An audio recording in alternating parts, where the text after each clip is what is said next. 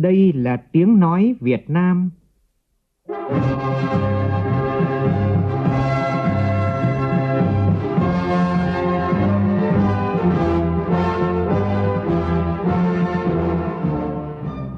là tiếng nói Việt Nam, phát thanh từ Hà Nội, thủ đô nước Cộng hòa xã hội chủ nghĩa Việt Nam.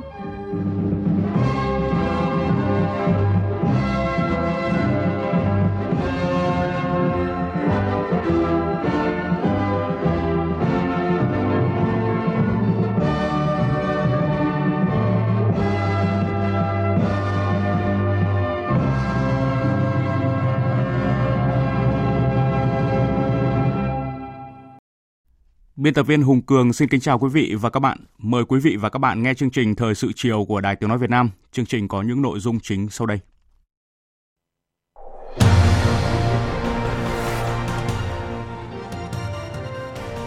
Thủ tướng Nguyễn Xuân Phúc làm việc với thành phố Hồ Chí Minh gỡ vướng trong giải ngân đầu tư công. Ủy ban Kiểm tra Trung ương quyết định kỷ luật khai trừ Đảng, cảnh cáo và khiển trách đối với một số cán bộ lãnh đạo thuộc Tổng công ty Đầu tư Phát triển Đường cao tốc Việt Nam VEC cũng tại kỳ họp này, Ủy ban Kiểm tra Trung ương đề nghị xem xét kỷ luật một số cá nhân, tổ chức đảng có vi phạm. Các nước ASEAN Cộng 3 đánh giá cao nỗ lực của Việt Nam khi tổ chức thành công các sự kiện ASEAN bất chấp dịch COVID-19 vẫn diễn biến phức tạp. Mục sự kiện và bàn luận bàn về vấn đề quản lý người nước ngoài nhập cảnh lưu trú tại nước ta trong bối cảnh dịch bệnh COVID-19 diễn biến phức tạp trên thế giới. Trong phần tin quốc tế, lãnh đạo các nước Liên minh châu Âu tiếp tục kéo dài các cuộc đàm phán nhằm đạt được thỏa thuận về gói phục hồi kinh tế 750 tỷ euro. Trung Quốc nâng ứng phó khẩn cấp với lũ tại sông Hoài, con sông lớn thứ ba của nước này lên mức cao nhất.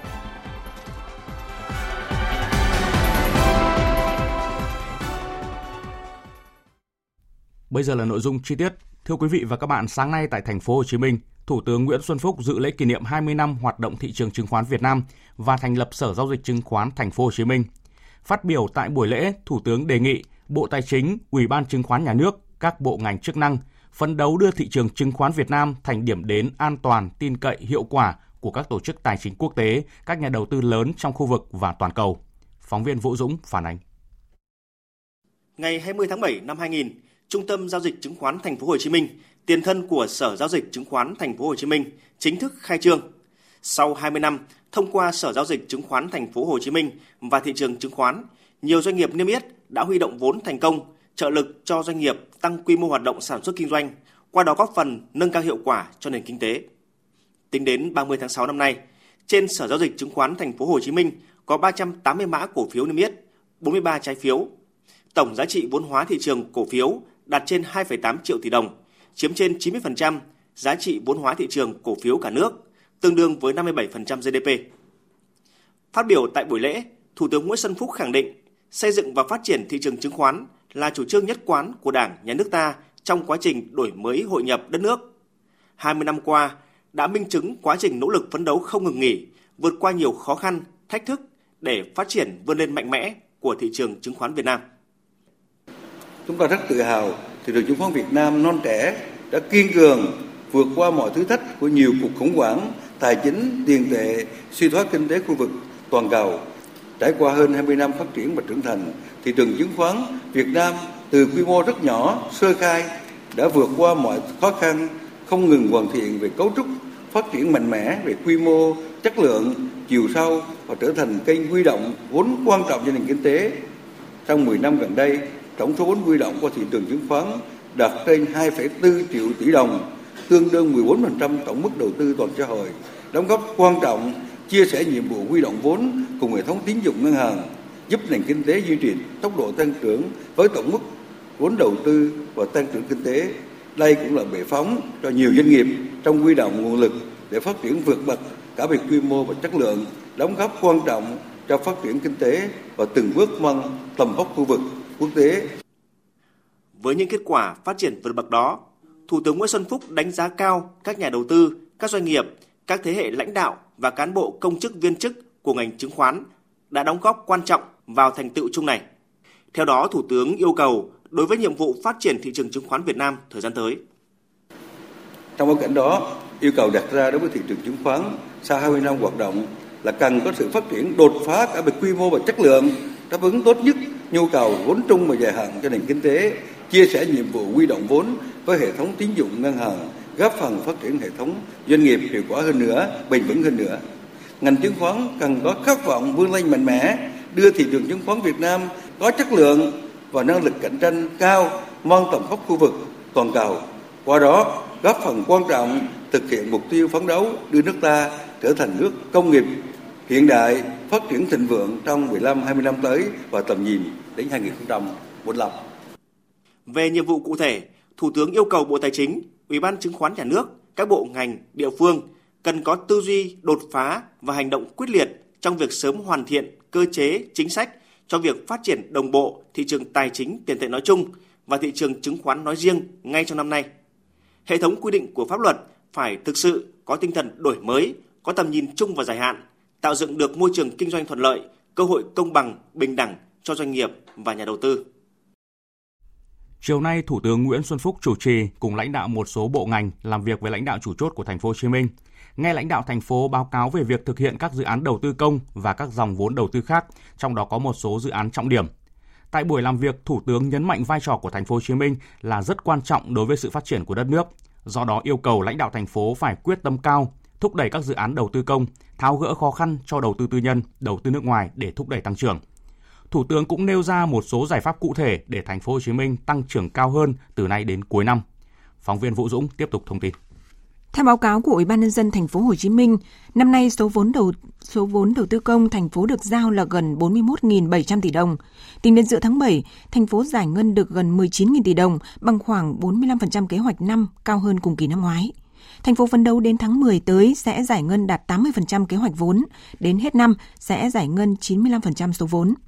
Phát biểu tại buổi làm việc, Bí thư Thành ủy Thành phố Hồ Chí Minh Nguyễn Thiện Nhân cam kết, dù lượng vốn đầu tư công năm nay lớn hơn nhiều so với năm ngoái, nhưng thành phố sẽ giải ngân hoàn thành 100% vào cuối năm. Thành phố cũng sẽ tiếp tục đẩy mạnh các giải pháp hỗ trợ doanh nghiệp thuộc diện thực sự gặp khó khăn do COVID-19.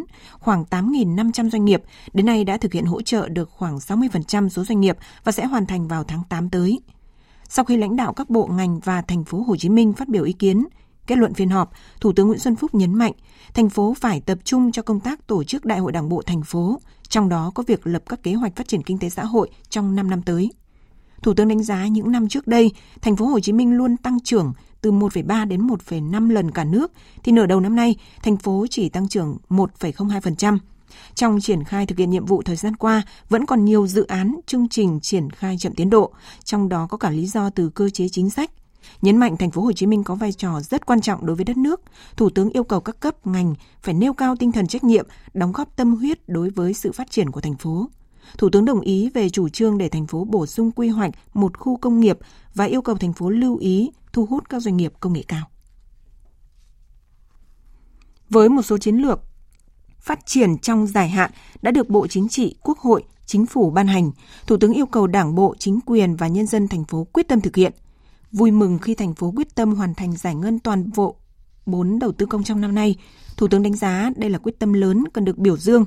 Thủ tướng cũng đánh giá cao những biện pháp kích cầu tiêu dùng nội địa, tháo gỡ sản xuất kinh doanh và hỗ trợ các đối tượng gặp khó khăn. Là địa phương đầu tàu kinh tế cả nước, Thủ tướng nhấn mạnh Đảng, Nhà nước và nhân dân đặt niềm tin vào thành phố Hồ Chí Minh. Do đó, các cấp các ngành của thành phố không được chậm trễ, cùng với chỉ đạo quyết liệt phải nâng cao tính năng động sáng tạo, bám công việc, tập trung sức lực, huy động cả hệ thống chính trị vào cuộc để chuyển biến những vướng mắc, trong đó có việc giải phóng mặt bằng cho các dự án. Bên cạnh đầu tư công, Thủ tướng nói đến đầu tư tư nhân, đầu tư nước ngoài, nên cần tạo thuận lợi theo hướng huy động mọi nguồn lực phát triển thành phố. Trong đó Thủ tướng nhấn mạnh không được để xảy ra tình trạng thất thoát tài sản nhà nước, không được để tham nhũng lãng phí xảy ra. Thủ tướng tán thành với Bí thư Thành ủy Thành phố Hồ Chí Minh Nguyễn Thiện Nhân về việc nếu không phát triển doanh nghiệp thì sẽ đổ vỡ nền kinh tế, ảnh hưởng đến việc làm, thu nhập và ảnh hưởng đến nhiều vấn đề xã hội và yêu cầu thành phố phải tiếp tục hỗ trợ doanh nghiệp trong thời gian tới, tiếp tục cải thiện môi trường đầu tư kinh doanh gồm cả các biện pháp giảm giãn thuế theo quy định. Đối với một số dự án đã được thanh tra chính phủ kết luận, Thủ tướng yêu cầu thành phố tập trung xử lý, giải quyết theo kết luận, không được để chậm chạp và tạo điều kiện cho phát triển để thành phố tăng trưởng mạnh hơn những tháng cuối năm, Thủ tướng yêu cầu. Quan trọng nhất là kích cầu tiêu dùng. Bởi vì báo cáo công chí là cái tăng trưởng của Việt Nam 60% cả nước về kích về tiêu dùng là cơ cấu GDP. Thành phố Hồ Chí Minh đến 80% tiêu dùng là trong cơ cấu GDP của thành phố. Cho nên các đồng chí là trung tâm tiêu dùng của cả nước. Không chỉ thành phố mà tiêu dùng của thành phố Hồ Chí Minh nó kích cầu cho cả nước, lan tỏa cả nước. Thì đây là vấn đề rất quan trọng. Những giải pháp kích cầu tiêu dùng yêu cầu thành phố, Bộ Công Thương và các cơ quan có chức năng có biện pháp mạnh mẽ để để hàng hóa của người Việt Nam, hàng hóa nói chung đến tận khu công nghiệp, đến người công nhân, đến xã phường. Thì đây là cái việc mà tôi đề nghị cái này các ông chí phải làm tốt hơn với tư cách thành phố này đã trên 12 triệu dân hiện nay. Cho biết, kinh tế ban đêm có đóng góp quan trọng đối với tăng trưởng. Thủ tướng nêu một nghiên cứu cho thấy phát triển kinh tế ban đêm hợp lý có thể giúp thành phố tăng trưởng thêm từ 5 đến 8%. Mời quý vị nghe tiếp chương trình Thời sự chiều của Đài Tiếng Nói Việt Nam. Sáng nay tại Hà Nội, Ban Tổ chức Trung ương và Học viện Chính trị Quốc gia Hồ Chí Minh tổ chức lễ khai giảng lớp bồi dưỡng kiến thức mới cho cán bộ quy hoạch cấp chiến lược khóa 13, lớp thứ 5. Dự lễ khai giảng có Ủy viên Bộ Chính trị, Bí thư Trung ương Đảng, trưởng Ban Tổ chức Trung ương Phạm Minh Chính, trưởng Ban chỉ đạo lớp học. Phóng viên Nguyễn Hằng đưa tin. Phát biểu tại lễ khai giảng, trưởng ban tổ chức Trung ương Phạm Minh Chính, trưởng ban chỉ đạo lớp học nêu rõ, lớp bồi dưỡng kiến thức mới cho cán bộ quy hoạch cấp chiến lược sẽ bổ sung cập nhật những kiến thức mới về lý luận và thực tiễn, tư duy phương pháp luận và cách tiếp cận khoa học trong giải quyết các vấn đề thực tiễn đặt ra để xây dựng tầm nhìn tư duy chiến lược về kỹ năng lãnh đạo quản lý. Qua đó nhằm nâng cao năng lực lãnh đạo, quản lý, đồng thời tiếp tục rèn luyện bồi dưỡng về đạo đức phong cách trách nhiệm của cán bộ trước Đảng và nhân dân. Đề nghị các học viên tham dự lớp học phải nêu cao tinh thần trách nhiệm trong lĩnh hội những kiến thức mới để phục vụ cho công tác trước mắt và lâu dài. Các đồng chí phải nêu cao trách nhiệm, gương mẫu, tự giác thực hiện các nội quy, quy chế của nhà trường, nỗ lực nghiên cứu, rèn luyện đạo đức, phong cách, tập trung thời gian, công sức và trí tuệ để hoàn thành tốt chương trình học tập các đồng chí phải luôn ghi nhớ di huấn sâu sắc của Hồ Chí Minh, học để làm việc, làm người, làm cán bộ, học để phục sự đoàn thể, phục sự giai cấp và nhân dân, phục sự Tổ quốc. Đồng chí Nguyễn Xuân Thắng, Giám đốc Học viện Chính trị Quốc gia Hồ Chí Minh cho biết, từ năm 2019 đến nay, ban tổ chức đã tổ chức thành công 4 lớp học và đây là lớp học thứ 5 về bồi dưỡng kiến thức mới cho cán bộ quy hoạch cấp chiến lược khóa 13. Sáng nay, Ban chỉ đạo Trung ương tổng kết 10 năm thực hiện quyết định 290 về việc ban hành quy chế công tác dân vận của hệ thống chính trị do Ủy viên Bộ Chính trị, Bí thư Trung ương Đảng, trưởng ban dân vận Trung ương Trương Thị Mai làm trưởng đoàn đã làm việc với Đảng Đoàn Mặt trận Tổ quốc Việt Nam. Cùng dự buổi làm việc có Bí thư Trung ương Đảng, Chủ tịch Ủy ban Trung ương Mặt trận Tổ quốc Việt Nam Trần Thanh Mẫn. Phóng viên Lại Hoa phản ánh. Sau 10 năm thực hiện quyết định 290, hoạt động của mặt trận chuyển dần theo hướng tập trung về cơ sở và địa bàn khu dân cư.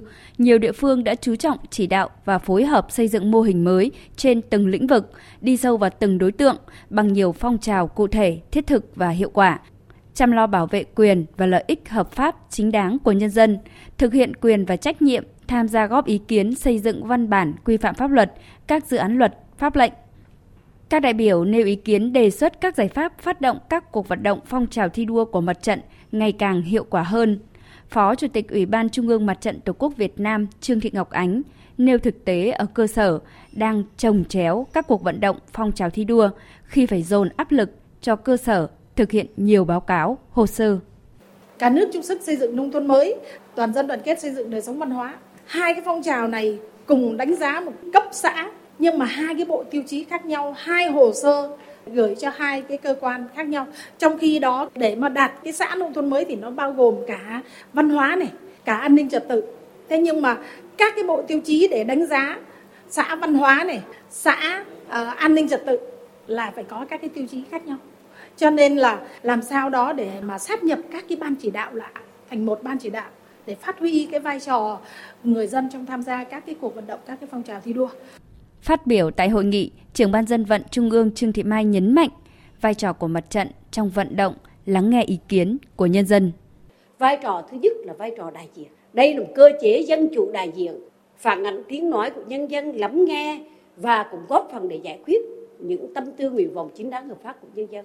Ý kiến trong cái tâm tư nguyện vọng các tầng lớp nhân dân thì chúng ta quan tâm nhiều hơn đến vùng khó khăn, đối tượng khó khăn hơn 90 triệu dân như thế này thì cũng rất nhiều tâm tư nguyện vọng chính đáng hợp pháp nhưng mà chúng ta cũng lựa chọn trọng tâm trọng điểm những cái gì là nó nổi lên và đặc biệt là quan tâm người khó khăn, vùng khó khăn.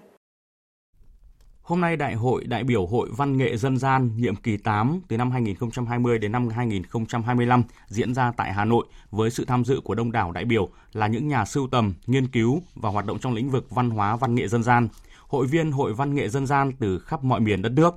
Dự và phát biểu tại đại hội, đồng chí Võ Văn Thưởng, Ủy viên Bộ Chính trị, Bí thư Trung ương Đảng, trưởng ban tuyên giáo Trung ương khẳng định, văn hóa dân gian trong đó có văn học, nghệ thuật dân gian được nhân dân ta sáng tạo, lưu giữ, trao truyền trong suốt chiều dài lịch sử dân tộc.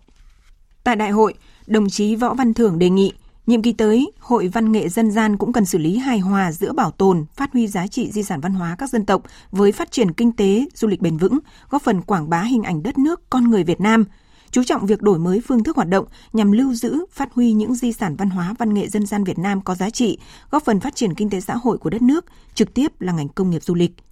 Đại hội đã bầu ra 13 thành viên là ủy viên Ban chấp hành Hội Văn nghệ Dân gian Việt Nam nhiệm kỳ khóa 13 2020-2025. Giáo sư tiến sĩ Lê Hồng Lý được bầu là chủ tịch hội. Thời sự VOV nhanh, tin cậy, hấp dẫn. Quý vị và các bạn đang nghe chương trình Thời sự chiều của Đài Tiếng nói Việt Nam. Thưa quý vị, từ ngày 15 đến ngày 17 tháng 7 năm 2020 tại Hà Nội, Ủy ban Kiểm tra Trung ương đã họp kỳ họp thứ 46. Đồng chí Trần Cẩm Tú, Bí thư Trung ương Đảng, chủ nhiệm Ủy ban Kiểm tra Trung ương chủ trì kỳ họp. Tại kỳ họp này, Ủy ban Kiểm tra Trung ương đã xem xét kết luận một số nội dung sau. 1. Sau khi xem xét các báo cáo, kết quả kiểm tra Ban Thường vụ tỉnh ủy và Ủy ban Kiểm tra tỉnh ủy Quảng Bình về việc thực hiện nhiệm vụ kiểm tra, giám sát và thi hành kỷ luật trong Đảng, kết quả giám sát Ban Thường vụ tỉnh ủy và các đồng chí thường trực tỉnh ủy Gia Lai và Đắk Lắk về thực hiện nguyên tắc tập trung dân chủ, quy chế làm việc, công tác cán bộ, lãnh đạo chỉ đạo giải quyết một số vụ án, vụ việc nổi cộm, dư luận xã hội quan tâm và thực hiện trách nhiệm nêu gương – Ủy ban Kiểm tra Trung ương yêu cầu các tổ chức đảng và đảng viên được kiểm tra giám sát, phát huy ưu điểm, nghiêm túc kiểm điểm, rút kinh nghiệm và sớm có biện pháp khắc phục những hạn chế khuyết điểm đã được chỉ ra. Ủy ban Kiểm tra Trung ương yêu cầu Ủy ban Kiểm tra tỉnh ủy Gia Lai tiến hành kiểm tra khi có dấu hiệu vi phạm đối với Ban Thường vụ Đảng ủy Công an tỉnh Gia Lai trong lãnh đạo, chỉ đạo công tác điều tra, xử lý các vụ án, vụ việc và tiếp nhận xử lý tin báo tố giác tội phạm trên địa bàn tỉnh. 2. Xét nội dung, tính chất, mức độ, hậu quả vi phạm đã được kết luận tại kỳ họp thứ 44 của Ủy ban Kiểm tra Trung ương. Căn cứ quy định của Đảng về xử lý kỷ luật tổ chức đảng và đảng viên, Ủy ban Kiểm tra Trung ương quyết định thi hành kỷ luật, khai trừ ra khỏi Đảng đối với ông Lê Quang Hào, Đảng ủy viên, Phó Tổng Giám đốc Tổng Công ty Đầu tư Phát triển Đường Cao tốc Việt Nam, VEC. Cảnh cáo ông Mai Tuấn Anh, Bí thư Đảng ủy, Chủ tịch Hội đồng thành viên và ông Trần Văn Tám, Phó Bí thư Đảng ủy, Tổng Giám đốc Tổng công ty VEC.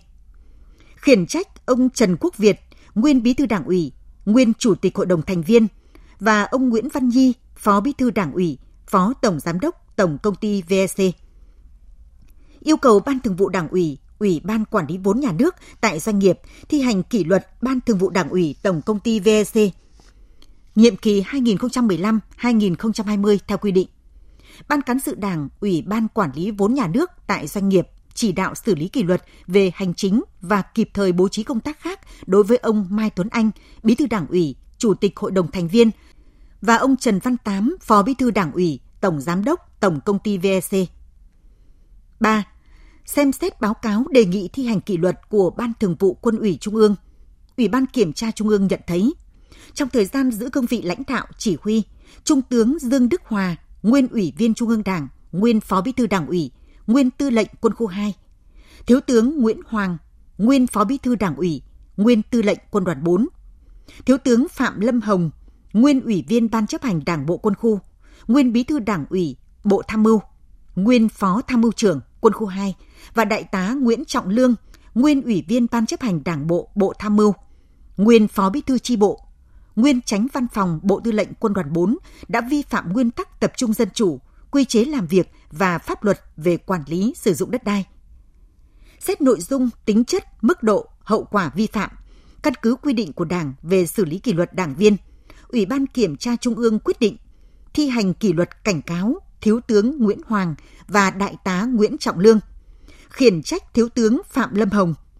Ủy ban Kiểm tra Trung ương đề nghị Ban Bí thư xem xét thi hành kỷ luật Trung tướng Dương Đức Hòa. 4. Qua kiểm tra giải quyết tố cáo và thi hành kỷ luật Đảng của Ban Thường vụ tỉnh ủy Gia Lai đối với ông Đặng Phan Trung, Ủy viên Ban Thường vụ tỉnh ủy, Phó Bí thư Đảng đoàn, Phó Chủ tịch Thường trực Hội đồng Nhân dân tỉnh Gia Lai. Ủy ban Kiểm tra Trung ương nhận thấy ông Đặng Phan Trung đã can thiệp không đúng quy định vào hoạt động của các cơ quan tiến hành tố tụng, vi phạm nguyên tắc tập trung dân chủ, quy chế làm việc và quy định của Đảng, pháp luật của nhà nước. Xét nội dung, tính chất, mức độ, hậu quả vi phạm, căn cứ quy định của Đảng về xử lý kỷ luật đảng viên, Ủy ban Kiểm tra Trung ương quyết định thi hành kỷ luật cảnh cáo ông Đặng Phan Trung. 5. Ủy ban Kiểm tra Trung ương đề nghị Ban Bí thư xem xét thi hành kỷ luật khai trừ ra khỏi Đảng đối với ông Nguyễn Hữu Tín, nguyên Ủy viên Ban Thường vụ Thành ủy, nguyên Phó Chủ tịch Ủy ban nhân dân thành phố Hồ Chí Minh và ông Đào Anh Kiệt, nguyên Thành ủy viên, nguyên Giám đốc Sở Tài nguyên và Môi trường thành phố Hồ Chí Minh do vi phạm pháp luật nghiêm trọng. Ông Nguyễn Văn Điều, Ủy viên Ban Thường vụ tỉnh ủy, trưởng ban nội chính tỉnh ủy Thái Bình do đã vi phạm nghiêm trọng quy định về những điều đảng viên không được làm, về trách nhiệm nêu gương và luật giao thông đường bộ. 6. Xét đơn khiếu nại kỷ luật đảng của đảng viên, Ủy ban Kiểm tra Trung ương quyết định giữ nguyên hình thức kỷ luật khai trừ ra khỏi đảng đối với ông Bùi Tiến Lợi, do trong thời gian giữ cương vị thượng tá, chủ nhiệm bộ môn chủ nghĩa xã hội khoa học, trường sĩ quan công binh đã có những bài viết phát ngôn trên mạng xã hội trái với quan điểm đường lối của Đảng, Nhà nước, suy thoái nghiêm trọng về tư tưởng chính trị, tự diễn biến, tự chuyển hóa để các thế lực thù địch lợi dụng chống phá Đảng, Nhà nước. 7. Cũng tại kỳ họp lần này, Ủy ban Kiểm tra Trung ương đã xem xét giải quyết khiếu nại kỷ luật Đảng đối với một số trường hợp và quyết định một số nội dung quan trọng khác. Quý vị và các bạn vừa nghe kết luận tại kỳ họp 46 của Ủy ban Kiểm tra Trung ương. 2020, Việt Nam đảm nhiệm vai trò chủ tịch ASEAN. Vì một ASEAN gắn kết và chủ động thích ứng. Thưa quý vị và các bạn, chiều nay, Thứ trưởng Ngoại giao Nguyễn Quốc Dũng, trưởng som ASEAN của Việt Nam và Thứ trưởng Ngoại giao trưởng som ASEAN của Hàn Quốc Kim Gan đồng chủ trì cuộc họp các quan chức cao cấp ASEAN Cộng 3 theo hình thức trực tuyến. Cuộc họp có sự tham gia của trưởng som các nước ASEAN và ba nước Trung Quốc, Nhật Bản và Hàn Quốc. Tại cuộc họp, đại diện các nước ASEAN Cộng 3 đánh giá cao nỗ lực của Việt Nam đã tổ chức thành công nhiều sự kiện ASEAN theo hình thức trực tuyến từ đầu năm đến nay, bất chấp những khó khăn và thách thức do đại dịch COVID-19 gây ra. Phóng viên Phương Hoa phản ánh. Thể hiện trách nhiệm trước những thách thức chưa từng có là đại dịch COVID-19 cũng như tăng cường hơn nữa hợp tác giữa các nước ASEAN Cộng 3 đã có từ cuối những năm 1990 khi khu vực ASEAN nói riêng và châu Á nói chung phải đối diện với cuộc khủng hoảng tài chính năm 1997-1998. Thứ trưởng Nguyễn Quốc Dũng khẳng định cơ chế hợp tác ASEAN Cộng 3 đã luôn thể hiện sự hiệu quả và tích cực. Ngày hôm nay, các quan chức cấp cao ASEAN Cộng 3 tiếp tục cùng nhau nhóm họp nhằm trao đổi quan điểm, thúc đẩy các giá trị đã có nhằm hợp tác chống lại các tác động tiêu cực của đại dịch COVID-19. Tôi cảm ơn tất cả các bạn với các nỗ lực hiệu quả, hợp tác thực chất, đặc biệt là những kết quả đạt được tại hội nghị cấp cao đặc biệt ASEAN Cộng 3 về COVID-19 hồi tháng 4 đầu năm nay. Thứ trưởng Nguyễn Quốc Dũng cũng khẳng định các bên cần phát huy hơn nữa cơ chế hợp tác ASEAN Cộng 3 nhằm ngăn chặn sự lây lan và kiểm soát đại dịch COVID-19 vẫn đang diễn biến phức tạp, cùng đó là duy trì đà tăng trưởng bền vững. Các thách thức từ đại dịch COVID-19 đòi hỏi các nước trong cơ chế ASEAN Cộng 3 phải nỗ lực gấp đôi để có thể duy trì hội nhập và tăng trưởng bền vững, kết nối hiệu quả nhằm phục hồi nền kinh tế và sự ổn định vốn có trong lĩnh vực thương mại và đầu tư, các chuỗi cung ứng trong khu vực, đồng thời giúp cho các nền kinh tế sớm được mở cửa trở lại. Về phần mình, Thứ trưởng Ngoại giao, trưởng som ASEAN của Hàn Quốc Kim Gan đồng chủ trì cuộc họp đánh giá cao các nỗ lực của Việt Nam đã tổ chức các cuộc họp trực tuyến thành công trong bối cảnh đại dịch COVID-19 vẫn diễn biến phức tạp. Về cơ chế hợp tác ASEAN Cộng 3, ông Kim Gan khẳng định. Cơ chế hợp tác ASEAN Cộng 3 ra đời trong bối cảnh khó khăn đó là Cuộc khủng hoảng tài chính cuối thập niên 90 của thế kỷ trước đã thể hiện là một cơ chế hợp tác năng động, hiệu quả và trung tâm của khu vực. Đặc biệt, cơ chế này càng phát huy hiệu quả trong việc ứng phó dịch bệnh COVID-19, thể hiện bằng hội nghị cấp cao đặc biệt ASEAN Cộng 3 về ứng phó COVID-19 do Việt Nam tổ chức vào tháng 4 theo hình thức trực tuyến. Tại cuộc họp, các đại biểu tập trung đánh giá về các hoạt động hợp tác của ASEAN Cộng 3 thời gian qua, kiểm điểm kế hoạch hành động ASEAN Cộng 3 giai đoạn 2018-2022, trao đổi về các thách thức khu vực đang nổi lên, thảo luận về những nội dung chuẩn bị cho các hội nghị quan trọng trong 6 tháng cuối năm, bao gồm Hội nghị Bộ trưởng Ngoại giao ASEAN Cộng 3, Hội nghị Thượng đỉnh ASEAN Cộng 3. Trong bối cảnh đại dịch COVID-19 vẫn diễn biến phức tạp, các nước đều thể hiện quyết tâm tăng cường hợp tác ứng phó thông qua các sáng kiến của lãnh đạo ASEAN Cộng 3 tại hội nghị cấp cao đặc biệt về COVID-19 diễn ra vào tháng 4, thúc đẩy liên kết khu vực, tiếp tục các nỗ lực kiểm soát dịch bệnh và triển khai các biện pháp phục hồi kinh tế bền vững, trong đó có nâng cao tự cường tài chính của khu vực. Trước đó vào sáng nay, Thứ trưởng Ngoại giao Nguyễn Quốc Dũng, trưởng som ASEAN của Việt Nam, chủ trì cuộc họp liên ngành trao đổi về tầm nhìn cộng đồng ASEAN sau năm 2025 cũng theo hình thức trực tuyến. Trao đổi tại cuộc họp, các nước ASEAN đánh giá cao đề xuất của Chủ tịch Việt Nam, khẳng định sẽ phối hợp chặt chẽ cùng Việt Nam trong quá trình thảo luận, góp phần định hướng phát triển phù hợp cho cộng đồng ASEAN trong thời gian tới. Thưa quý vị và các bạn, kể từ khi gia nhập ASEAN năm 1995, Việt Nam luôn là một thành viên tích cực và có trách nhiệm với khu vực. Việc Việt Nam phát huy tốt vai trò Chủ tịch ASEAN năm 2020 trong bối cảnh đại dịch COVID-19 đã một lần nữa khẳng định những đóng góp của Việt Nam cho ASEAN trong suốt 25 năm qua, cũng như khẳng định vị thế và vai trò lãnh đạo của Việt Nam trong khu vực. Bài viết của Hương Trà, phóng viên thường trú Đài tiếng nói Việt Nam khu vực ASEAN tại Indonesia về nội dung này. Năm 2020 là năm có ý nghĩa với Việt Nam khi vừa là chủ tịch luân phiên lần thứ ba, vừa kỷ niệm 25 năm gia nhập ASEAN. Trong suốt 25 năm qua, Việt Nam đã đưa ra nhiều sáng kiến và đã được hiện thực hóa, trong đó phải kể đến Hội nghị Bộ trưởng Quốc phòng mở rộng ADMM Cộng hay thành lập Ủy ban thúc đẩy và bảo vệ quyền phụ nữ và trẻ em ASEAN. Năm 2020, nước Chủ tịch Việt Nam đã tạo được sự đồng thuận về quyết định mở rộng hội nghị cấp cao Đông Á cho Nga và Mỹ tham gia. Trong vai trò điều phối, Việt Nam cũng đã làm tốt việc kết nối, mở rộng và làm sâu sắc quan hệ giữa ASEAN với đối tác chiến lược như Trung Quốc, Mỹ, Nga, Nhật Bản, Hàn Quốc, Liên minh châu Âu, Australia và Ấn Độ. Đại sứ Trần Đức Bình, trưởng phái đoàn Việt Nam bên cạnh ASEAN cho biết có thể nói là trong 25 năm qua và đặc biệt trong thời gian gần đây thì, thì Việt Nam luôn là một quốc gia thành viên tham gia một cách chủ động, tích cực, có trách nhiệm trong tất cả các hoạt động của ASEAN và chúng ta cũng có nhiều cái đóng góp quan trọng cho sự phát triển và lớn mạnh của cộng đồng ASEAN. Chúng ta luôn nằm trong cái nhóm nước có cái tỷ lệ cao nhất trong việc thực hiện các cái kế hoạch tổng thể để xây dựng cộng đồng ASEAN. Chúng ta ngày càng tham gia tích cực trong các hoạt động và hợp tác của ASEAN, góp phần vào việc tăng cường củng cố cái đoàn kết thống nhất trong ASEAN, củng cố cái vai trò trung tâm của ASEAN trong việc duy trì hợp tác hòa bình và ổn định ở khu vực. Năm 2020, cộng đồng ASEAN đã kịp thời hành động, chủ động thích ứng gắn kết các quốc gia đối phó với đại dịch COVID-19 đang hoành hành trên toàn cầu. Sau sự thành công của hội nghị cấp cao đặc biệt ASEAN và ASEAN Cộng 3 về ứng phó với COVID-19, hội nghị cấp cao thường kỳ của ASEAN lần thứ 36 cũng được tổ chức trực tuyến lần đầu tiên. Lãnh đạo các nước ASEAN đánh giá cao vai trò dẫn dắt và sự năng động của Chủ tịch ASEAN 2020 của Việt Nam. Tổng thư ký ASEAN ông Dato Lim Chok Hơi đánh giá. Vietnam has demonstrated Việt Nam đã thể hiện tầm lãnh đạo mạnh mẽ trong việc dẫn dắt một phản ứng tập thể của khu vực trước đại dịch COVID-19. ASEAN đã đoàn kết và nhanh chóng ứng phó với đại dịch kể từ tháng 2. Những phản ứng mạnh mẽ của ASEAN phần lớn là do sự lãnh đạo của Việt Nam, đặc biệt trong việc thúc đẩy các quốc gia thành viên đối thoại và hợp tác thông qua một loạt các hội nghị trực tuyến. Chúng ta đã hoàn toàn có thể vượt qua thử thách của dịch COVID-19 với sự đồng thuận, kiên cường và nỗ lực resilient in this endeavor. Năm 2020 đem lại cho Việt Nam nhiều thách thức khi đồng thời đảm nhiệm vai trò kép, vừa là Chủ tịch ASEAN, vừa là Ủy viên không thường trực Hội đồng Bảo an Liên Hợp Quốc.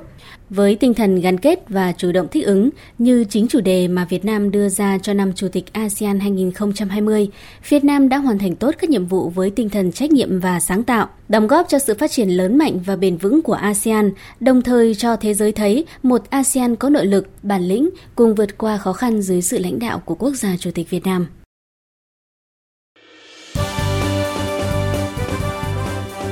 Thời sự tiếng nói Việt Nam Thông tin nhanh bình luận sâu, tương tác đa chiều.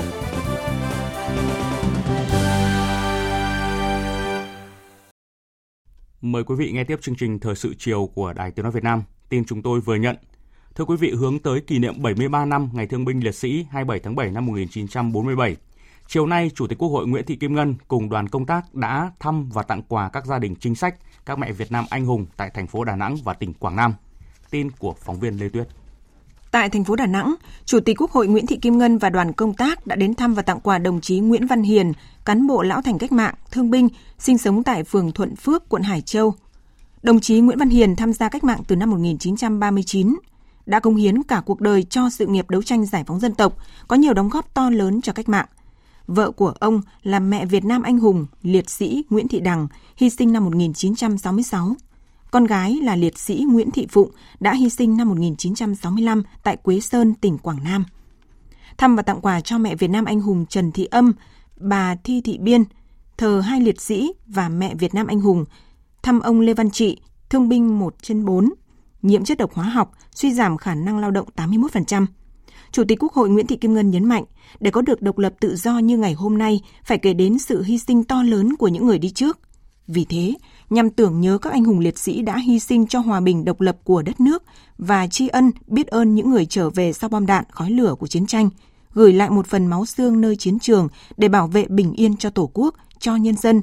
Lãnh đạo Đảng, Nhà nước đã có nhiều hoạt động thăm và tặng quà cho các gia đình chính sách.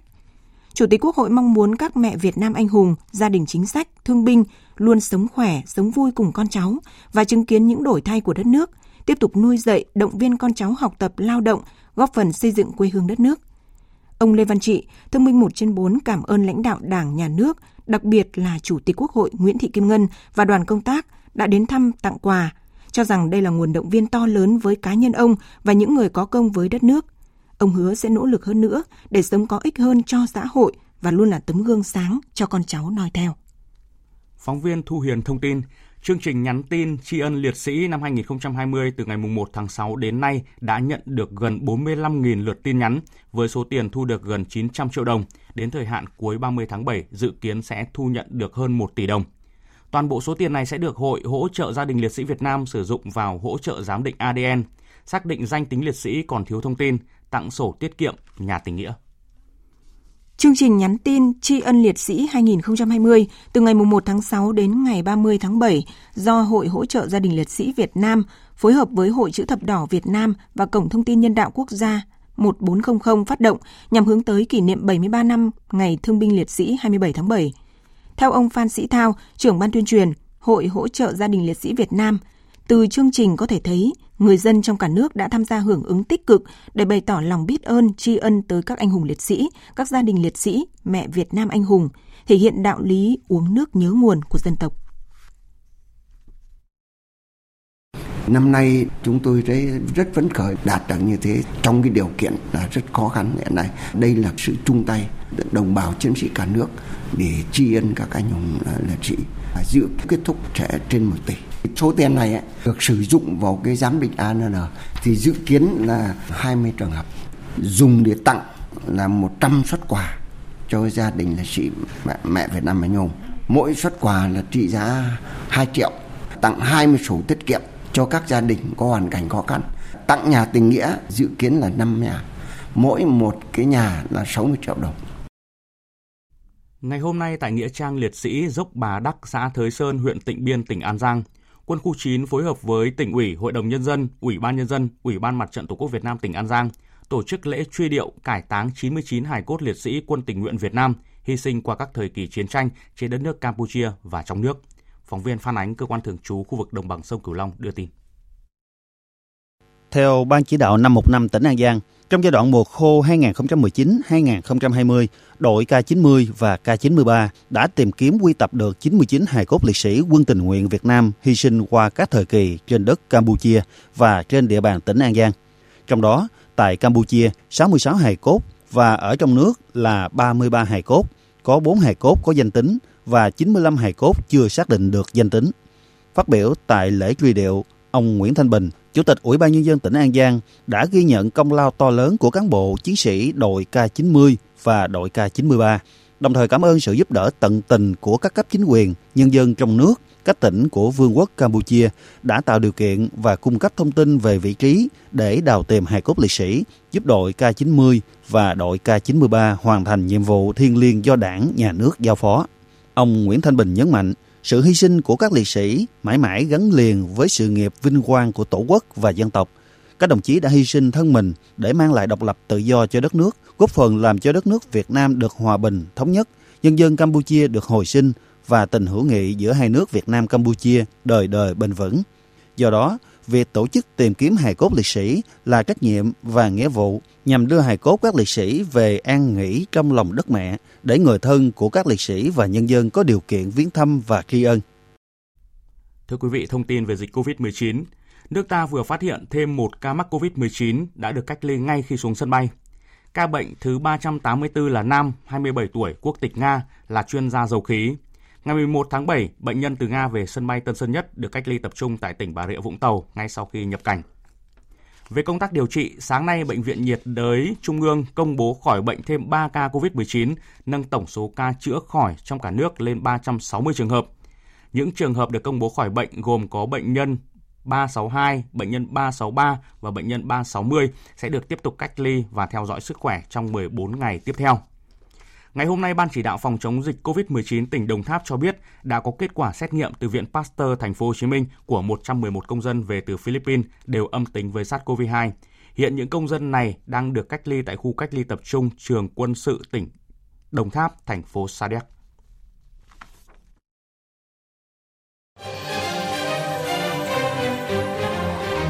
Sự kiện và bàn luận. Sự kiện và bàn luận.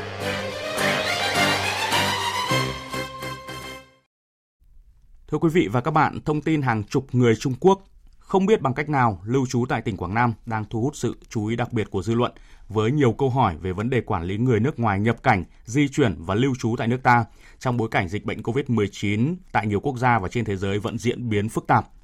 Vì sao lại xảy ra sự việc đáng quan ngại này? Phải làm gì để không xảy ra những trường hợp tương tự? Các cơ quan chức năng, chính quyền địa phương và mỗi người dân cần nâng cao ý thức cảnh giác cùng trách nhiệm ra sao trong vấn đề này. Và cùng bàn luận về câu chuyện này, ngay sau đây biên tập viên Hải quân có cuộc trao đổi với Phó Giáo sư Tiến sĩ Thiếu tướng Lê Văn Cương, nguyên Viện trưởng Viện Nghiên cứu Chiến lược Bộ Công an. Trước tiên xin cảm ơn Phó Giáo sư Tiến sĩ Thiếu tướng Lê Văn Cương đã tham gia mục sự kiện và bàn luận cùng chúng tôi. Vâng, kính chào quý vị thính giả Đài tiếng nói Việt Nam. Thưa ông ạ, nhiều người không khỏi giật mình khi mà hay tin Công an tỉnh Quảng Nam vừa phát hiện 21 người Trung Quốc nhập cảnh trái phép đang lưu trú trên địa bàn. Vẫn còn một số đối tượng đang lẩn trốn và lực lượng chức năng đang khẩn trương truy tìm. Có một cái chi tiết đáng chú ý đó là trong số 21 người Trung Quốc bị tạm giữ tại Quảng Nam chỉ có 4 người là có hộ chiếu, còn chưa rõ là nhóm người này lọt vào nước ta bằng cách nào rồi đến tỉnh Quảng Nam. Phải chăng là công tác quản lý người ở nước ngoài nhập cảnh vào nước ta đã làm khá tốt thời gian qua nhưng mà vẫn cần siết chặt hơn nữa thưa ông? Điều đồng chí nói hoàn toàn đúng phải thừa nhận khách quan thế này. Nước ta có cái đường biên giới đất liền và đếm giới biển đến 10.000 cây số mà xung quanh chúng ta môi trường xã hội cũng khá bất ổn chứ không đơn giản đâu. Trong thời gian vừa qua, lực lượng công an, bộ đội biên phòng và các lực lượng tham gia cũng đã làm hết sức mình. À, trong cái bối cảnh cụ thể như vậy chúng ta ngăn chặn cái dòng người nước ngoài vào Việt Nam là một cái thành tựu lớn. Nhưng mà qua những sự kiện này thì cũng mới thấy quả thật vấn đề quản lý người nước ngoài của chúng ta còn có sơ hở. Không sơ hở sao lại có người nước ngoài xuất hiện ở Việt Nam mà chúng ta phát hiện được? Sơ hở từ đâu? Tôi cho phải bắt đầu từ sơ hở trong văn bản luật pháp. Chính cái hệ thống văn bản của ta hiện nay quá nhiều trồng chéo và sơ hở. Phải bắt đầu từ đây, gốc rễ là nằm từ đây. Vì thế qua cái vụ này tôi đề nghị chính phủ với chủ trì, họp với các ngành liên quan, với các địa phương, và đặc biệt các nhà khoa học luật pháp, các nhà quản lý nhà nước phải vào cuộc, chỉ ra đúng sơ hở của chúng ta nằm ở chỗ nào, tại văn bản nào, và từ đấy điều chỉnh bổ sung. Về nguyên tắc quản lý nhà nước trên thế giới này, các nước tiến tiến, thì một việc chỉ giao cho một cơ quan chịu trách nhiệm thôi. Chứ của ta hiện nay có rất nhiều việc mà nhiều cơ quan, mà trong văn bản có bốn chữ, tôi rất sợ là các cấp, các ngành về an toàn giao thông phải một lực lượng chịu trách nhiệm thôi. Về tội phạm, về lực lượng cảnh sát thôi. Về môi trường sống thì một đơn vị, một lực lượng thôi. Chứ của ta văn bản nào có bốn chữ cấp ngành cả. Thực hiện quản lý nhà nước hiện đại, văn minh, một việc chỉ một cơ quan chịu trách nhiệm. Tôi nghĩ ngay cái cửa khẩu cũng phải kiểm tra chặt chẽ. Cửa khẩu từ biên giới đất liền với giới biển, cửa khẩu tại sân bay biển cảng, nên tổ chức lại cửa khẩu như Đồng Đăng, như Móng Cái, như sân bay Nội Bài, Tân Tân Nhất có thể 10 cơ quan tham gia vào nhưng mà chịu trách nhiệm chỉ đạo của một người thôi. Thì tôi nghĩ là phải khắc phục cái vấn đề này bằng được. Chỉ như vậy thì chúng ta mới ngăn chặn được cái dòng người nước ngoài đến mà không biết. Dạ vâng, như ông à. cũng vừa phân tích đấy, với hàng nghìn đường mòn lối mở trên đất liền cùng với cả đường ừ. biển vô cùng rộng lớn thì thực tế ừ. này đã tiềm ẩn rất là nhiều những phức tạp trong việc ừ. kiểm soát người qua lại biên giới. Vậy theo ông thì vấn đề này cần được lực lượng biên phòng hải quan cùng với các chính quyền các địa phương chấn chỉnh giải quyết ra sao khi mà cái tình hình dịch bệnh Covid-19 bên ngoài chưa thể sớm chấm dứt ạ? Việc đầu tiên, tất cả những người sang đây đều được kiểm tra đầu tiên là cách đi họ về Covid-19 cái đã. Rồi sau đấy ta mới xử lý việc khác. Về việc này thì tôi nghĩ rằng phải bắt đầu từ cái hệ thống quản lý của ta thôi. Mà của ta thì có vẻ như nhiều người chỉ huy lắm. Bộ đội biên phòng, hải quan có trách nhiệm, công an có trách nhiệm. Cho nên là dứt khoát mỗi cửa khẩu chỉ một người chịu trách nhiệm chính, tất cả các cơ quan khác phải thực hiện theo sự chỉ đạo của người để là nguyên tắc. Cả sân bay bến cảng và cả biên giới cửa khẩu, đường mòn lối mở, phải làm như vậy thì mới được. Phải bịt chặt từ hệ thống luật pháp, từ để mình xác định được cái chủ thể quản lý nhà nước. Đối với người nước ngoài, cơ quan nào Việt Nam chịu trách nhiệm? Cái cơ quan A này chịu trách nhiệm được thủ tướng chính phủ, được bộ chính trị và người nước ngoài. Tất cả cơ quan khác chịu sự chỉ đạo cơ quan A này làm thế mới ra chứ. Dạ vâng. Trở lại với sự việc nhóm người Trung Quốc cư trú trái phép tại tỉnh Quảng Nam nữa, có thể nói cái sự việc này bị phát hiện và xử lý có công rất lớn là nhờ người dân địa phương tố giác. Theo ông nữa, cùng với lực lượng chức năng chính quyền địa phương thì vai trò giám sát cũng như là tố giác tội phạm của người dân cần tiếp tục được phát huy ra sao trong thời gian tới ạ? Nói thật ra lực lượng công an ta cũng giỏi, nhưng mà vì công an ta là công an nhân dân, gắn với dân, đảm bảo cuộc sống bình yên của người dân, được dân tin dân yêu và dân giúp đỡ hỗ trợ, dân cung cấp thông tin. Có thể nói 7-80% thông tin tội phạm là người dân cung cấp đây ạ. À. Đúng như Chủ tịch Hồ Chí Minh nói là người dân còn triều tai, triều mắt, thành thiên la địa vọng. Cho tôi nghĩ rằng là vai trò nhân dân càng ngày càng quan trọng tham gia vào tổ giác tội phạm và cái vụ vừa rồi là điển hình đấy. Một lần nữa xin được cảm ơn Phó Giáo sư Tiến sĩ Thiếu tướng Lê Văn Cương, Nguyên Viện trưởng Viện Nghiên cứu Chiến lược Bộ Công an đã bàn luận cùng chúng tôi. Quý vị và các bạn vừa nghe một sự kiện bàn luận bàn về vấn đề quản lý người nước ngoài nhập cảnh lưu trú tại nước ta trong bối cảnh dịch bệnh COVID-19 vẫn diễn biến phức tạp trên thế giới. Và trong diễn biến mới nhất liên quan đến vụ 21 người Trung Quốc nhập cảnh vào Việt Nam, cơ quan chức năng thị xã Điện Bàn tỉnh Quảng Nam cho biết sẽ xử phạt nặng chủ cơ sở lưu trú cho phép 21 người này ở chui không trình báo với cơ quan chức năng. Ngành y tế tỉnh Quảng Nam đã lấy mẫu xét nghiệm lần 1 đối với 21 người Trung Quốc. Kết quả tất cả đều âm tính với virus SARS-CoV-2. Hiện 21 người này tiếp tục được cách ly tập trung đủ 14 ngày và chờ lấy mẫu xét nghiệm lần 2 theo quy định. Bộ Công an cũng đã có chỉ đạo Công an tỉnh Quảng Nam tập trung làm rõ số người này nhập cảnh vào Việt Nam thời gian nào và bằng đường nào, có biện pháp xử lý. Ông Nguyễn Xuân Hà, Phó Chủ tịch Ủy ban nhân dân thị xã Điện Bàn, tỉnh Quảng Nam cho biết, sẽ xử phạt nặng đối với chủ cơ sở lưu trú để 21 người Trung Quốc ở chui không báo với cơ quan chức năng. Anh em cần lập hồ sơ và lập biên bản đề nghị xử lý theo quy định. Mình chỉ xử lý cái việc cho người thuê ở mà không giấy tờ không bó sẽ xem xét hồ sơ rồi mức độ như thế nào rồi mới xử lý được. Vi phạm là phải xử lý theo quy định xử lý nghiêm túc. Với lại cái này là công an tỉnh chủ công xử lý theo thẩm quyền của mình. Tiếp theo chương trình sẽ là một số thông tin thời tiết chi tiết trên cả nước. Bắc Bộ và thủ đô Hà Nội hôm nay cũng như ngày mai mưa rào và rông có thể xảy ra bất chợt. Vùng núi và Trung Du mưa nhiều, trời mát hẳn. Tuy nhiên, khu vực Trung Du và miền núi cảnh báo có nơi mưa rất to, đề phòng lũ quét sạt lở đất. Ban ngày ở Hà Nội và vùng đồng bằng mưa ít hơn nên vẫn khá oi nóng, nhiệt độ cao nhất 35 đến 36 độ, tối và đêm còn 28-29 độ. Từ Thanh Hóa đến Phú Yên vẫn nắng nóng diện rộng và dự báo còn có khả năng kéo dài trong nhiều ngày tới. Nắng nóng từ sáng đến chiều tối, nhiệt độ cao nhất 35 đến 38 độ, có nơi trên 39 độ. Tây Nguyên và Nam Bộ mưa nhiều nơi, không chỉ thành phố Hồ Chí Minh mà nhiều tỉnh thành khác của Nam Bộ. Càng đến chiều và tối thì mưa dồn dập hơn, nhất là miền Tây Nam Bộ có thể xảy ra các điểm mưa vừa mưa to, tiềm ẩn rông xét, gió giật mạnh. Tây Nguyên nhiệt độ thấp nhất về đêm 22 đến 24 độ, Nam Bộ thấp nhất về đêm 25 đến 26 độ. Chuyển sang phần tin thế giới, lãnh đạo các nước Liên minh châu Âu thống nhất tiếp tục kéo dài các cuộc đàm phán tại Bruxelles của Bỉ sang ngày thứ Tư nhằm đạt được thỏa thuận về gói phục hồi kinh tế 750 tỷ euro trong bối cảnh căng thẳng giữa các nước này ngày càng gia tăng. Phóng viên Quang Dũng thường trú tại Pháp theo dõi khu vực Tây Âu đưa tin. Theo quyết định được các lãnh đạo Liên minh châu Âu đưa ra trong tối ngày 19 tháng 7, cuộc đàm phán về thỏa thuận liên quan đến gói phục hồi kinh tế 750 tỷ euro sẽ tiếp tục vào lúc 16 giờ địa phương ngày hôm nay 20 tháng 7. Nếu kéo dài quá nửa đêm ngày 20 tháng 7, đây sẽ là cuộc họp thượng đỉnh Liên minh châu Âu dài nhất trong vòng 20 năm qua, kể từ sau cuộc họp tại thành phố Nice của Pháp năm 2000. Trong ngày 19 tháng 7, sau hơn 7 tiếng đàm phán, nhóm 4 nước phản đối là Hà Lan, Đan Mạch, Thụy Điển và Áo vẫn không chịu nhượng bộ kiên quyết muốn duy trì các điều kiện liên quan đến việc phân bổ nguồn tiền phục hồi, cũng như điều chỉnh tỷ lệ giữa phần trợ cấp và phần cho vay trả lãi. Sự cứng rắn của nhóm nước phản đối khiến căng thẳng gia tăng giữa các nước và giữa cá nhân nguyên thủ các nước. Theo nhiều tờ báo tại châu Âu, trong bữa tối ngày 19 tháng 7, Tổng thống Pháp Emmanuel Macron đã lớn tiếng chỉ trích các nước phản đối là đã hành động ích kỷ, khiến Thủ tướng Áo Sebastian Kurz tức giận bỏ ra ngoài. Thủ tướng Hungary ông Viktor Orbán tuyên bố mâu thuẫn chủ chốt hiện nay là giữa Hà Lan và Italia và Hungary ủng hộ quan điểm của Italia là cần phải giúp đỡ những nước và khu vực chịu thiệt hại vì đại dịch COVID-19 nhanh nhất có thể. Tôi không muốn chơi trò đổ lỗi, nhưng người Hà Lan phải chịu trách nhiệm chính cho tất cả mớ rắc rối hiện nay.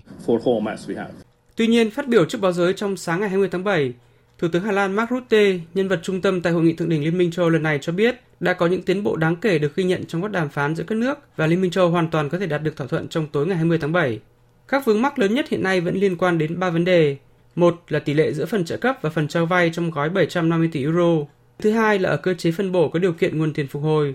Cuối cùng là các tranh cãi liên quan đến dự toán ngân sách 1.074 tỷ euro của Liên minh châu Âu trong giai đoạn từ 2021 đến 2027. Phóng viên Phan Tùng thường trú tại Ấn Độ đưa tin, Mỹ và Ấn Độ có kế hoạch tập trận hải quân tại vùng biển Ấn Độ Dương trong những ngày tới.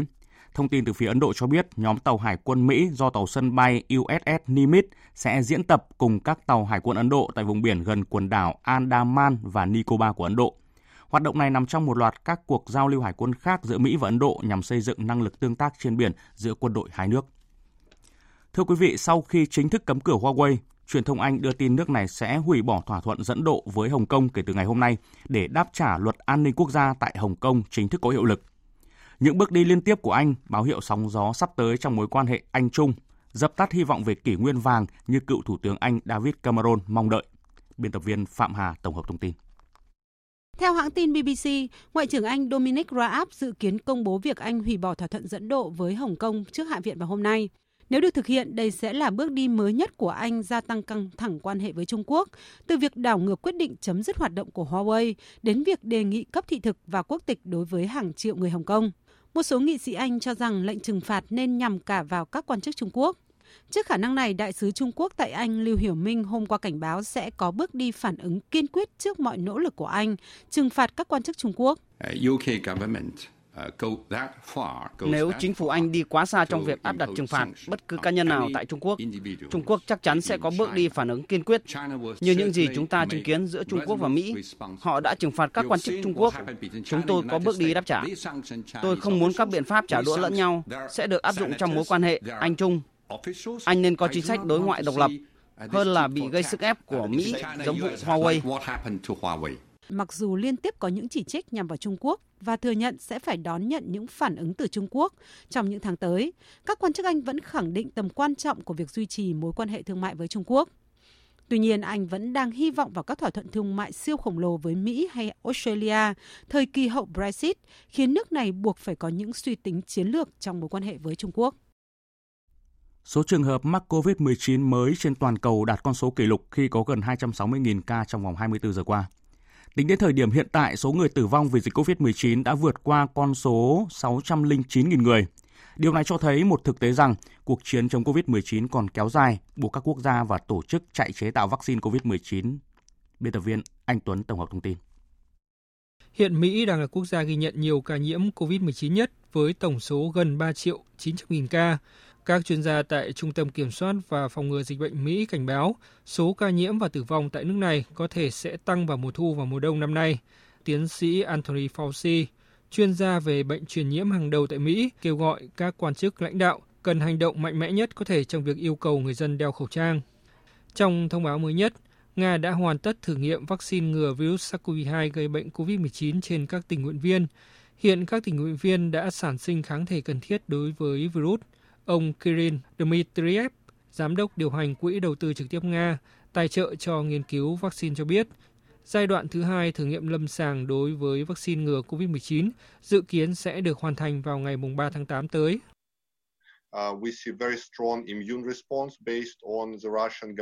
Chúng tôi thấy rằng sau khi được tiêm vaccine Gamalay, cơ thể đã có phản ứng miễn dịch rất mạnh. Kết quả cuộc thử nghiệm là rất khả quan. Chúng tôi sẽ tiến hành giai đoạn thử nghiệm thứ ba với vài nghìn người, không chỉ ở Nga mà tại các quốc gia khác.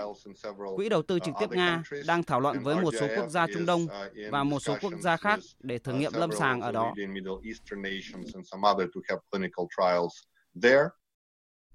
Hôm nay, Ủy ban sông Hoài thuộc Bộ Tài nguyên nước của Trung Quốc đã nâng mức ứng phó khẩn cấp với lũ lụt ở lưu vực con sông này lên cấp 1, mức cao nhất trong hệ thống ứng phó gồm 4 cấp. Tin cho biết. Ủy ban trên cho biết, vào lúc 6 giờ 36 phút sáng nay giờ địa phương, mực nước sông Hoài đo được tại trạm Thủy Văn đã tăng lên 29,66 mét, vượt mức an toàn vốn chỉ là 29,3 mét. Với chiều dài 1.000 km, sông Hoài lớn thứ ba ở Trung Quốc sau sông Trường Giang và sông Hoàng Hà và chảy theo hướng từ Tây sang Đông.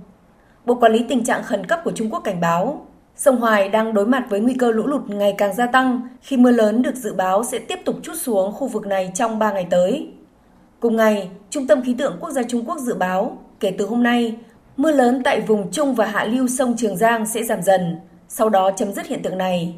Trái lại, miền Bắc Trung Quốc bắt đầu bước vào mùa lũ. Tiếp theo như thường lệ là trang tin thể thao.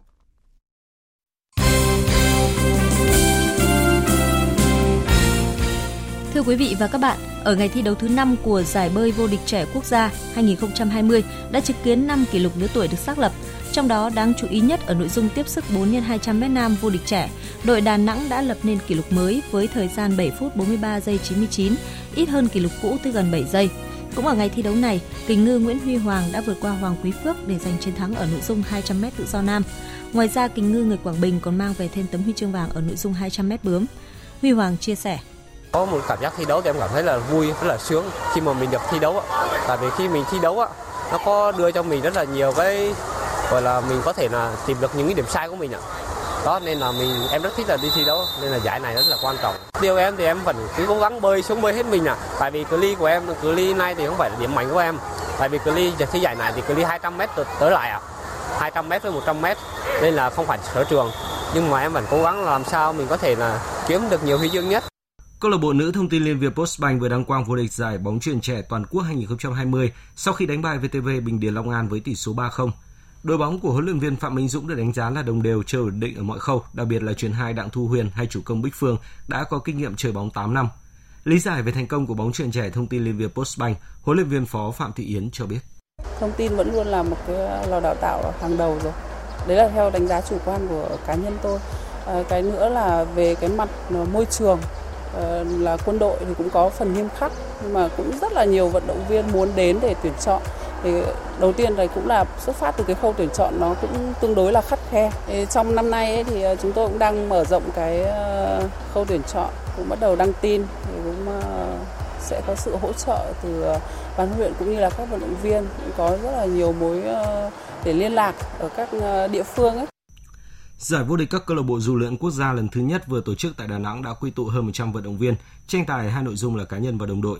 Sau hai ngày thi đấu, giải nhất cá nhân nữ thuộc về vận động viên Vũ Thị Thu Trang của câu lạc bộ Hà Nội, vô địch cá nhân nam thuộc về Nguyễn Đại Nghĩa của câu lạc bộ Đà Nẵng.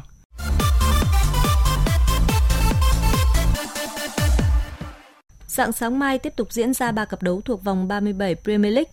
Wolverhampton và Sheffield United lần lượt tiếp Crystal Palace và Everton trong nỗ lực níu giữ hy vọng giành vé dự Europa League. Hiện Wolverhampton có 56 điểm đứng thứ 7, kém vị trí thứ 6 của Tottenham 2 điểm nhưng đã ít hơn một trận. Nếu thắng Crystal Palace, Wolverhampton sẽ đẩy Tottenham xuống phía sau. Từ khi Premier League trở lại, Crystal Palace chơi cực tệ. Họ toàn thua 6 trận liên tiếp và tụt xuống vị trí thứ 14 trên bảng xếp hạng. Trong đó có những trận thua đậm như 0-4 trước Liverpool, 0-3 trước Leicester. Trong khi Wolverhampton giành 4 chiến thắng. Với phong độ và động lực cao hơn, Wolverhampton vẫn là đội có cơ hội giành chiến thắng nhiều hơn.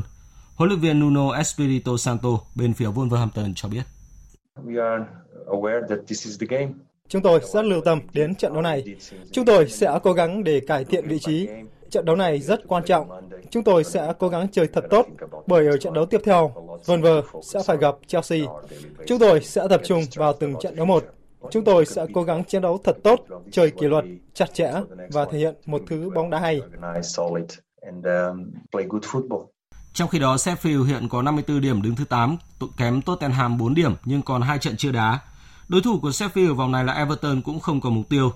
Phong độ của cả Sheffield lẫn Everton sau khi Premier League thi đấu trở lại là rất không ổn định. Ở trận đấu còn lại diễn ra dạng sáng mai, Brighton tiếp Newcastle.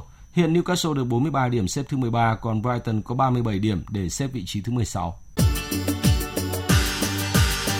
Dự báo thời tiết Trung tâm Dự báo Khí tượng Thủy văn Quốc gia cho biết từ nay đến ngày 22 tháng 7, ở Bắc Bộ trong đó có thủ đô Hà Nội có mưa rào và rông, riêng Tây Bắc và Việt Bắc có mưa vừa mưa to, có nơi mưa rất to. Và lưu ý là trong mưa rông có khả năng xảy ra lốc xét, mưa đá và gió giật mạnh. Còn tại khu vực Trung Bộ tiếp tục nắng nóng và nắng nóng gây gắt và dự báo đợt nắng nóng này sẽ còn kéo dài trong nhiều ngày tới. Và sau đây sẽ là phần dự báo chi tiết các khu vực đêm nay và ngày mai. Phía Tây Bắc Bộ nhiều mây, có mưa vừa, mưa to, có nơi mưa rất to và rông, nhiệt độ từ 25 đến 32 độ. Phía Đông Bắc Bộ và Thanh Hóa nhiều mây, có mưa, có nơi mưa vừa, mưa to. Riêng vùng núi và Trung Du có mưa vừa, mưa to, có nơi mưa rất to, nhiệt độ từ 26 đến 34 độ. Các tỉnh từ Nghệ An đến Thừa Thiên Huế, chiều tối và đêm có mưa rào và rông vài nơi, ngày nắng nóng có nơi nắng nóng gay gắt, nhiệt độ từ 26 đến 37 độ, có nơi trên 37 độ. Các tỉnh ven biển từ Đà Nẵng đến Bình Thuận, chiều tối và đêm có mưa rào và rông vài nơi, ngày nắng nóng, phía Bắc có nắng nóng gay gắt, nhiệt độ từ 25 đến 36 độ, phía Bắc có nơi trên 37 độ. Tây Nguyên có mưa rào và rông vài nơi, cục bộ có nơi mưa vừa mưa to, nhiệt độ từ 21 đến 33 độ. Nam Bộ có mưa rào và rông vài nơi, cục bộ có nơi mưa vừa mưa to, nhiệt độ từ 24 đến 34 độ. Khu vực Hà Nội có mưa có nơi mưa vừa mưa to và rông, nhiệt độ từ 26 đến 34 độ. Tiếp theo là dự báo thời tiết biển. Vịnh Bắc Bộ và vùng biển từ Quảng Trị đến Quảng Ngãi, từ Bình Định đến Ninh Thuận có mưa rào và rông vài nơi, tầm nhìn xa trên 10 km, gió Đông Nam đến Nam cấp 4, cấp 5. Vùng biển từ Bình Thuận đến Cà Mau, từ Cà Mau đến Kiên Giang và Vịnh Thái Lan có mưa rào và rông rải rác, tầm nhìn xa trên 10 km, giảm xuống từ 4 đến 10 km trong mưa, gió nhẹ. Khu vực Bắc và giữa Biển Đông và khu vực quần đảo Hoàng Sa thuộc thành phố Đà Nẵng có mưa rào và rông rải rác, tầm nhìn xa trên 10 km, giảm xuống từ 4 đến 10 km trong mưa, gió đông đến đông nam cấp 3, cấp 4. Khu vực Nam Biển Đông và khu vực quần đảo Trường Sa thuộc tỉnh Khánh Hòa có mưa rào rải rác và có nơi có rông, tầm nhìn xa trên 10 km, giảm xuống từ 4 đến 10 km trong mưa, gió nhẹ.